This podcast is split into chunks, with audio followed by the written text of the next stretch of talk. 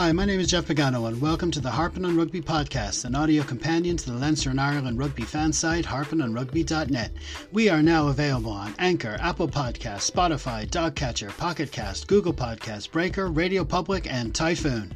Now, it's very possible I made up that last platform, but if you're on any of the others, please hop on and subscribe. In this week's pod, I'll start with the Harpin point on some poorly timed negative press ahead of the World Cup. Then, instead of a full back and forward chat interview, the contributors you have heard from so far all give brief thoughts on Ireland's World Cup chances. I'll then give my own quick previews on pools B, C, and D before I'll round things off by turning my attention to Leinster A's Celtic Cup campaign. So, without any further ado, let's crack on. Here's three harping points rolled into one theme. They're called Welsh on a Bet, Union, really, and Always Take the Weather with You.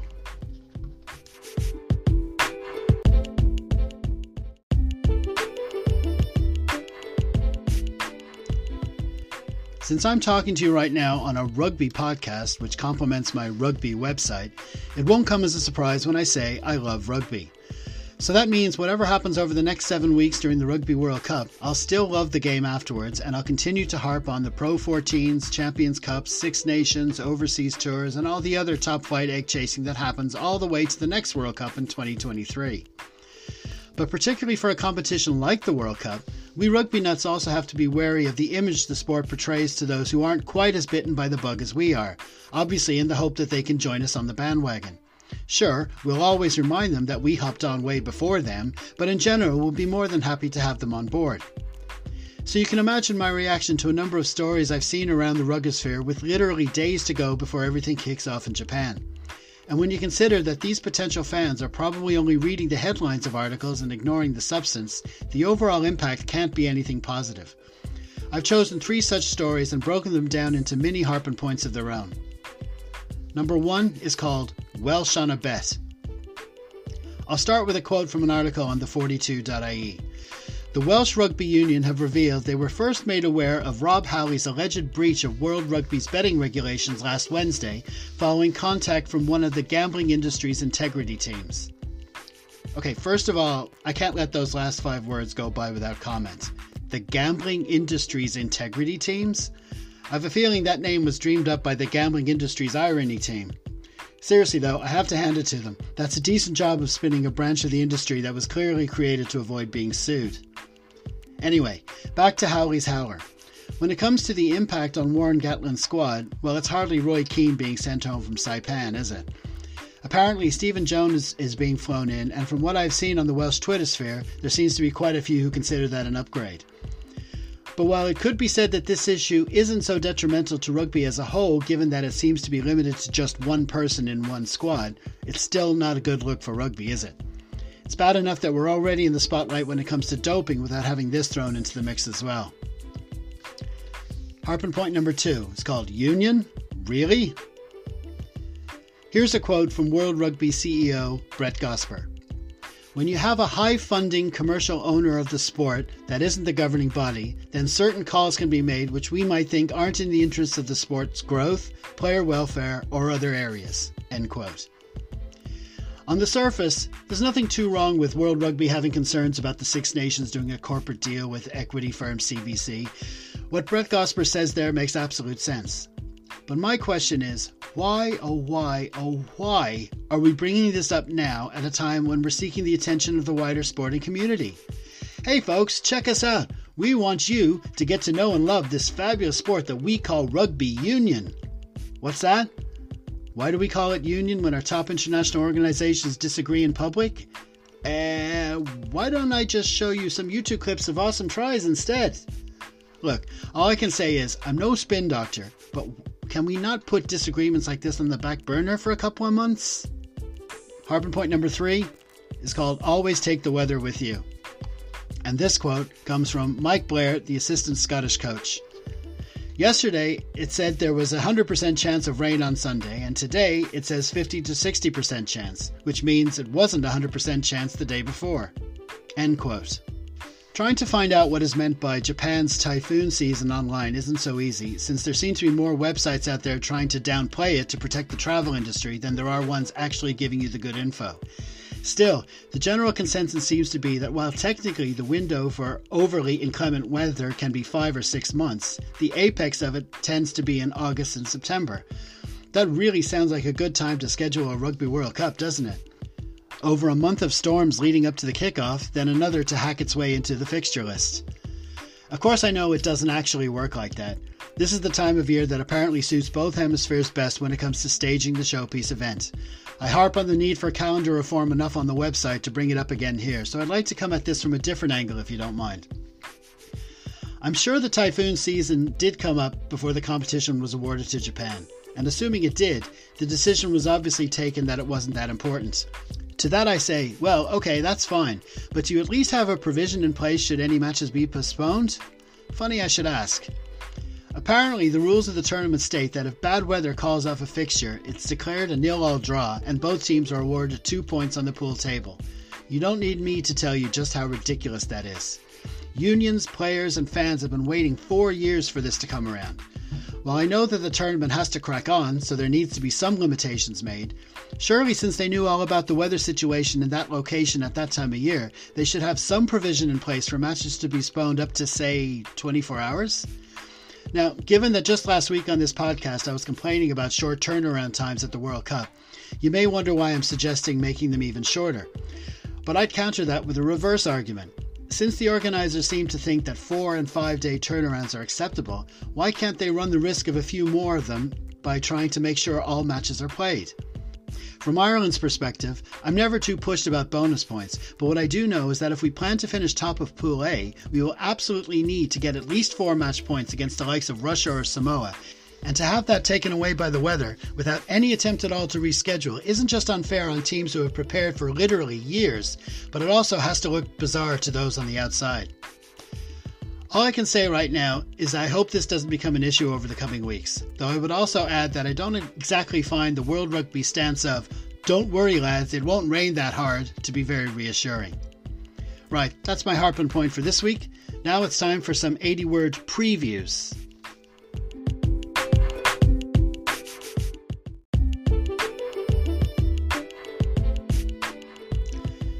This is where we usually have our back and forward chat with the regular Harpin contributor, but the schedule has been a bit tight this week at Harpin Manor for doing a full interview. So instead, I'm grateful to Messrs. Christian Ross, Kieran Duffy, Kian Muller, Neil Kigo Keegan, and Big Joe Shep for taking the time to record their thoughts on Ireland's chances at the World Cup. First up, here's Christian Ross. Good afternoon, gents. Uh, here are my thoughts on Ireland's chances at the Rugby World Cup in Japan we are a much better team than what we were four years ago uh, in England in 2015. Um, that Argentina game uh, still gives me nightmares, but I think since then we've improved massively with the likes of the Six Nations win, uh, the win over the All Blacks, uh, you know, beating South Africa uh, and Australia. Um, Joe has built a much better squad. The squad depth is, uh, you know, far far better than what it was. Uh, you know, never mind uh, four years ago, but obviously better than what it's ever been. Uh, but obviously, it's keeping key players fit. The likes of uh, Conor Murray, uh, Jonathan Sexton. I really do feel that if one of the big guns, you know, goes, it will be um, it will be a, a, massive, massive blow to the squad. And we've already seen that, I think, with the likes of, you know, the injury uh, gossip around uh, Henshaw and uh, and Rob Kearney as well. So uh, keeping those players fit, uh, massively, uh, massively important. Um, in terms of where we will finish, I think obviously the chance of a best ever finish is possible. Uh, the quarter final, obviously, uh, hugely important because it looks like we're nailed on if we win the pool to get either uh, the All Blacks uh, or South Africa. Um, ironically, I think if we were to get to the semi final, um, it would be a weaker opponent on paper than what it would be um, in the quarter final. Uh, Wales, Australia, France, and England, obviously, none of those teams are uh, I know are easier to beat, uh, but I think at the current point in time, I think both New Zealand and South Africa are better sides. Uh, so the chances, obviously, of, of getting uh, to, to the final might even uh, present itself. Uh, I don't think we'll win it. Um, I'm hoping for a best ever finish.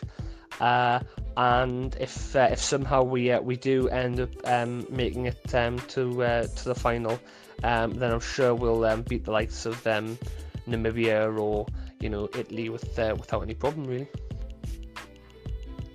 Now, Kieran Duffy of Post to Post Sport. Three, two, one. Kieran Duffy from Post to Post Sport on Ireland's chances in the World Cup. I think Ireland have every chance in the World Cup, and to be honest, I think Ireland have increased chances now because things are going so badly at the moment. Rob Kearney's a doubt, Robbie Henshaw, obviously, there's an issue there.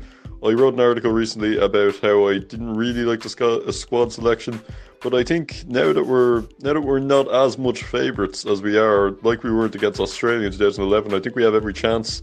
Uh, South Africa or New Zealand in the in the quarterfinal. I think uh, I think we can do it in a one-off game. Every team has one big performance in the World Cup. I think that could be ours. Semi-final. Don't see us getting past. I think we'll be worn out. Uh, elsewhere, I think Namibia to get their first ever win against Canada. I think uh, Japan. I'm to say it to get out of the group. I think so. Uh, even if even if uh, even if there's no storm that uh, makes a makes a group game finish nil nil, and sure I'll go for it as well. Fiji to beat Australia and get out of the pool too. Can't wait to be proven wrong on all those. But uh, Ireland to make it to the semi-finals. I'm to put my neck out on the line, and uh, probably to finish fourth though overall. Next up, Keano Miller also known as Rugby Keno. We don't know what kicking game we should expect to see from Ireland on Sunday. Box kicks, exits off 10, little dinks to find space in behind rush defences. We don't know what the lineup will be. Earls and Kearney fit in one paper, Larmour and Conway to start in another. Who'll be starting at lock? What's the back row going to be? We don't even know what the weather will be like. A match cancelling deluge or just a soft day? With a lack of reliable information on the ground, it almost feels like Joe's taken a page from the classic masters of disinformation and obfuscation. No, not the Cold War Reds, but the Cup War All Blacks. This approach leaves opposing coaches little enough to go on for overall strategy, and if a few cards can be kept close to the chest through the group stage, it may be enough to steal a march on either of the behemoth sides likely to be faced in the quarterfinals, who will doubtless have had to expose their entire deck when they meet this weekend. This Irish side have beaten both, both opponents and won't hold quite the fear factor that they used to. So while they seem a daunting prospect, Joe knows exactly what they'll be facing on the day, and there's absolutely no reason Ireland can't win again either. Get through that quarter final, and who knows where it may end. Next up, we have Neil Kigo Keegan. Our chances depend on two things. Number one, will James Ryan be on the pitch? And number two, who do we play in the quarterfinals? I want to play New Zealand in the quarterfinals because I think South Africa beat them this weekend. Uh, and in the words of a broken down alcoholic,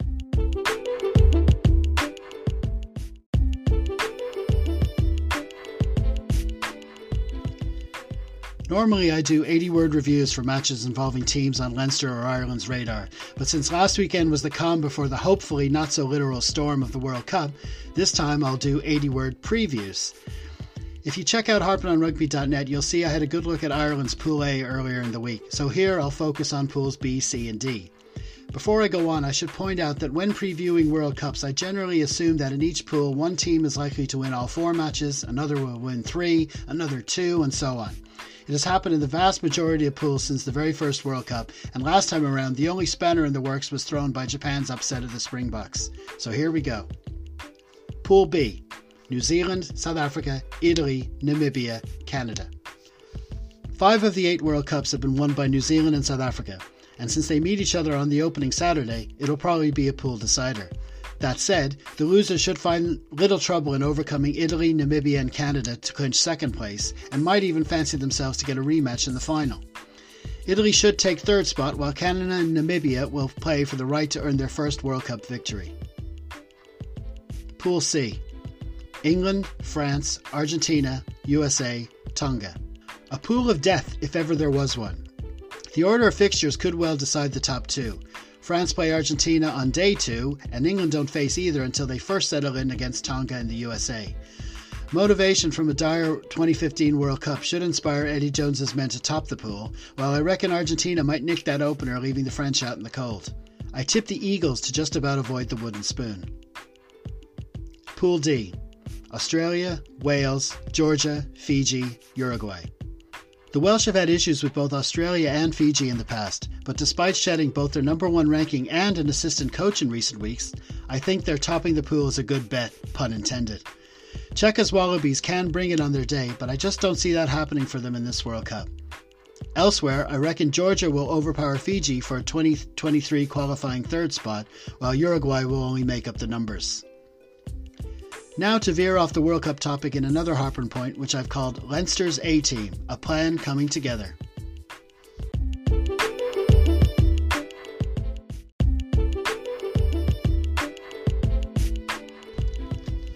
I was going to do an 80 word review of last weekend's win by Leinster A over their Ulster counterparts in the Celtic Cup, but instead I'll respond to a question posed on Twitter by regular reader and commenter at Del McGee, and it goes like this.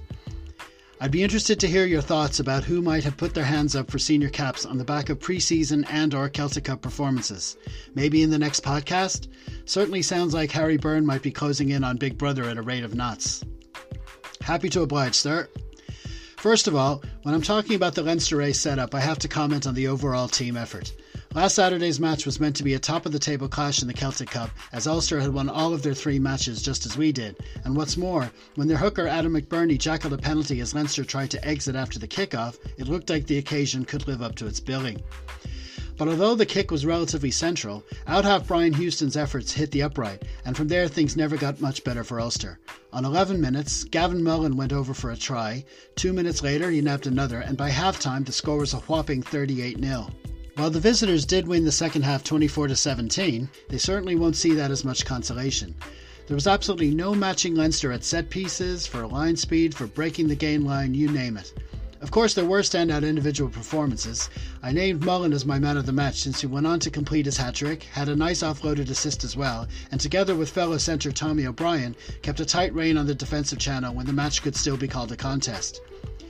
But at the heart of our attack was Ross Byrne's younger brother, and if he continues to play with the kind of confidence I've seen from him over the past month or so, it won't be long before we're just calling him Harry. He shows comfort on the ball and tends to both know the right decision to make and be able to execute it. He definitely deserves some game time at Pro 14 level at least, and with Ciarán Frawley ruled out for a number of weeks, he's bound to get it. In the forwards, I was very impressed with hooker Ronan Kelleher and lock Oisín Dowling against the Scarlets a few weeks ago, yet while neither played against the Ulstermen, their replacements fared just as well. Dan Sheehan helped himself to a couple of tries, while Charlie Ryan provided the right amount of leadership. And of course, I don't have to tell Leinster fans that the bulk of our success with front football came from our back row. The names this time were Brian Deeney, Ronan Waters, and Ronan Foley, but these days it doesn't seem to matter who wears the blue 6, 7, or 8. Going back to the coaching, while Noel McNamara, of course, deserves a large slice of the kudos, we also have to credit the system further down the line as this conveyor belt just seems to keep on bringing prospects to the top again and again, and generally they seem more than ready for the higher levels of the sport. Perhaps some cynics might say that eventually many from this lot are more likely to tug out for Ulster at the top level than Leinster, but it still has to be an overall plus for Irish rugby to have this kind of talent waiting in the wings. Right, that's enough rambling from me for now. Time for a word from our sponsor.